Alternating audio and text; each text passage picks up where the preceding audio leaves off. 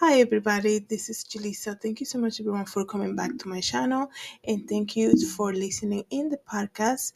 Just to let you know, my podcast is available on Spotify, Apple Podcasts, Google Pop, Podcasts, excuse me, Google Podcasts, and also I think anywhere you can hear podcasts is available. Right now, I must say, if you are on my YouTube channel, you can notice that a lot of my previous podcasts have been uploading so some of the days might be a little different. I just needed to say that. But anyways thank you so much everybody for coming here. I'm here to give you a quick update regarding the case um, against michelle troconis so as we know right now the jury the jury is deliberating and they just began today uh, February 27 at 4:15 p.m. the jury went into deliberations. Hearing the closing arguments today was, you know, I never follow a case like this. And as you guys know, I've been following this case since I heard that in May of 2019, a man from New Canaan was missing. And I've been following ever since. And I learned a lot. Um, I learned a lot. And I think um, it goes to show you you know you can learn so much from this case. It goes to show you that first of all envy when somebody's jealous of you the ultimate goal will be to destroy you. They don't just want everything that you have. They just don't want you to be alive. I don't want to get too much into you know what i'm thinking or what was um in Michelle Troconis' mind, obviously, because we don't know, but we see the result of all of that and I, but I can say a jealous spirit is a very dangerous spirit. They will just, it will not give up. Because when somebody's jealous of you, even if you get something that they already have probably 10 times more, they'll still get mad at you because you have it. So the only way to, uh, for them, you know, if they don't have the Lord in them, the only way for them to get away from that feeling is to basically destroy you. So it's so crazy. I said many things on my previous videos about Michelle Troconis and how the family of hers was reacting as though sometimes you feel like, you know, this is not a competition who gets more followers. This is a case about somebody who got murdered in her home. And five children right now don't have any par- any parents. And they they're being raised by their grandmother who's 88 years old. How much she needed was uh, Jennifer Dulos to take care of her mom, to take care of her five children. So it's just crazy. But here we are. Uh, it's been a long, many long years. I remember in 2020, I was like, man, these people are not going to get arrested. Like in January, I, I don't, I think it was late 2019, I was like, they finally arrested for Fotis Dulos. Like, are you serious? And then, you know, we know what happened with him. And I can, I, mira, let me just tell you something. Michelle Troconis, I'm sure she regrets so many things, so many things that she could have done, but that's just me thinking that she regrets. Her behavior at the court, day after day, says another thing. For her to tell her friend to go ahead and make an art exhibition, even though she is on trial for murder, like you know you, it, it makes you wonder like what are these people thinking for her to not tell her family hey the cameras you don't have to speak to the cameras every day this is not a who is better than who and for her lawyer today during the closing arguments for him to say that Michelle Troconis and Fotis Dulos have more things in common than Jennifer Dulos had with Fotis, that was just shocking to me. Another shocking thing for me because why would you even go there? Why would you even say that? Jennifer Dulos had five kids with Fotis. Everything was going great. And then they went they went to Miami and he met Michelle Troconis. And look at where we are now. Why would a lawyer say something like that? So it's just crazy. Um, I do feel though, I did a poll on my uh, Twitter account, and we're thinking that for everybody that voted, we're thinking that it's going to be a quick verdict, and either by the end of the week, even by tomorrow, Thursday, uh, Wednesday, who knows, right?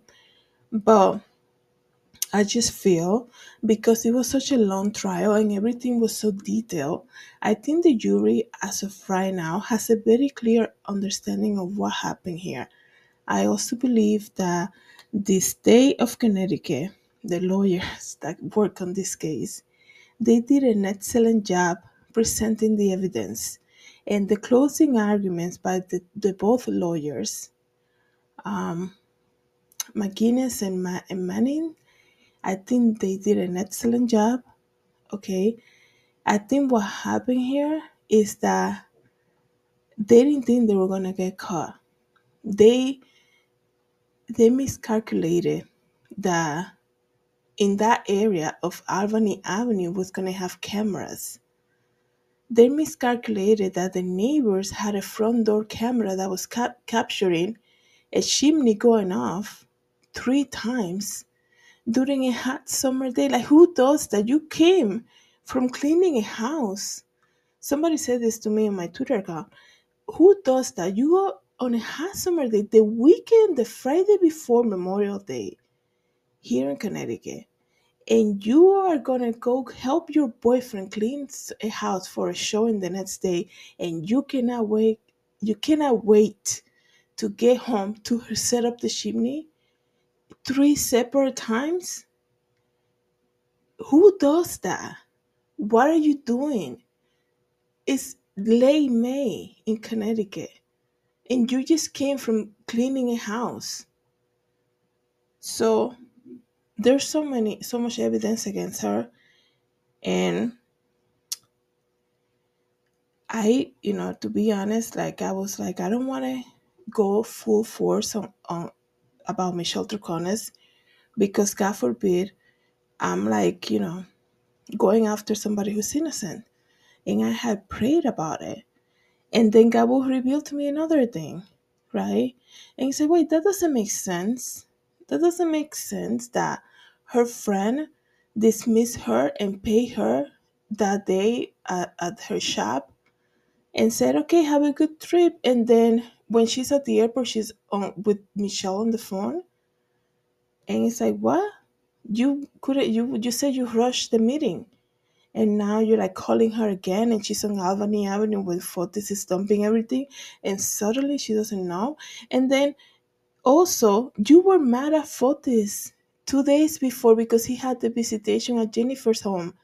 And now this man, the same man who you said you got mad at him, is going around a different area that you never been to before, dumping trash bags dumping an envelope down the a, a drain right there in front of you and you don't question anything you go to him to the car wash to clean a very old car and you don't question anything even though you were just mad at him how can she not know what was up? And like once again i repeat myself what did it for me was the starbucks surveillance videos. Um, and also the way the clothing i don't want to get into details about this but the way the clothing of jennifer Dulos was found cut down through the center. You telling me that Fotis Dulos, who had probably never killed anybody before, drove the bicycle from Waveney Park to Jen- Jennifer's home, we, I know he did, wearing a backpack, right? Gets to attack her and do all of that, wrap her up, okay, clean up so well that they only found little spots of blood. And using all the paper towels, like 10, seven rolls of paper towels, he did all of that and was able to, pop, like one, two, three, get it done And then after all of that, he's gonna manage the body once again and cut the clothing right through the center. And then show up at a Starbucks and act like like what? Obviously he had help. there were more people involved in this. And then that phone call from um, his friend from Greece. He left his phone, excuse me, he left the phone in his home that day so that Michelle Troconis can answer the phone call. Because when the, the police will question, wait, let's check your phone records, you had a phone call. He was like, yeah, I was home, but it would have been Michelle on the line, right? And she was going to lie for him. And I think uh, Kent Mawhinney being there, he said, like, are you not going to answer? And then, you know, it was over. She had to hang up because obviously the plan was, you know, it was done. She was at the house or Kent was at the house.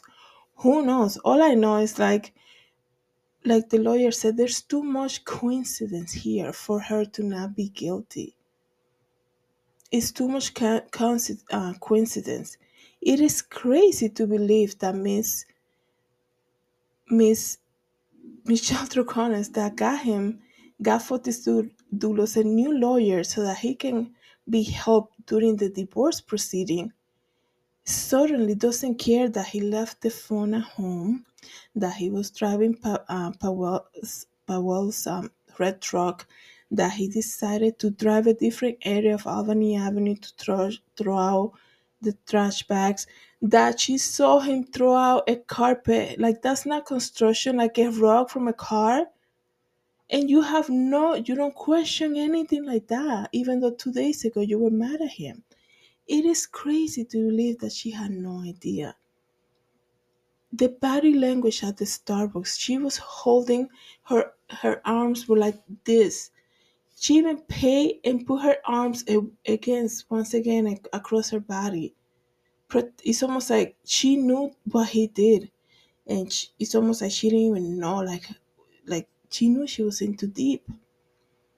So here we are now we're just gonna wait for the jury. But I'm saying like it's crazy for me to to think that it's crazy that this whole case that this lawyer was allowed to speak like that about the victim here, which is Jennifer Dulos. And this lawyer, Michelle Troconis' lawyer, lawyer, so disrespectfully, keep on saying, you know, trying to like say something like, oh, she probably parked the car at Waveney Park and went to the train station.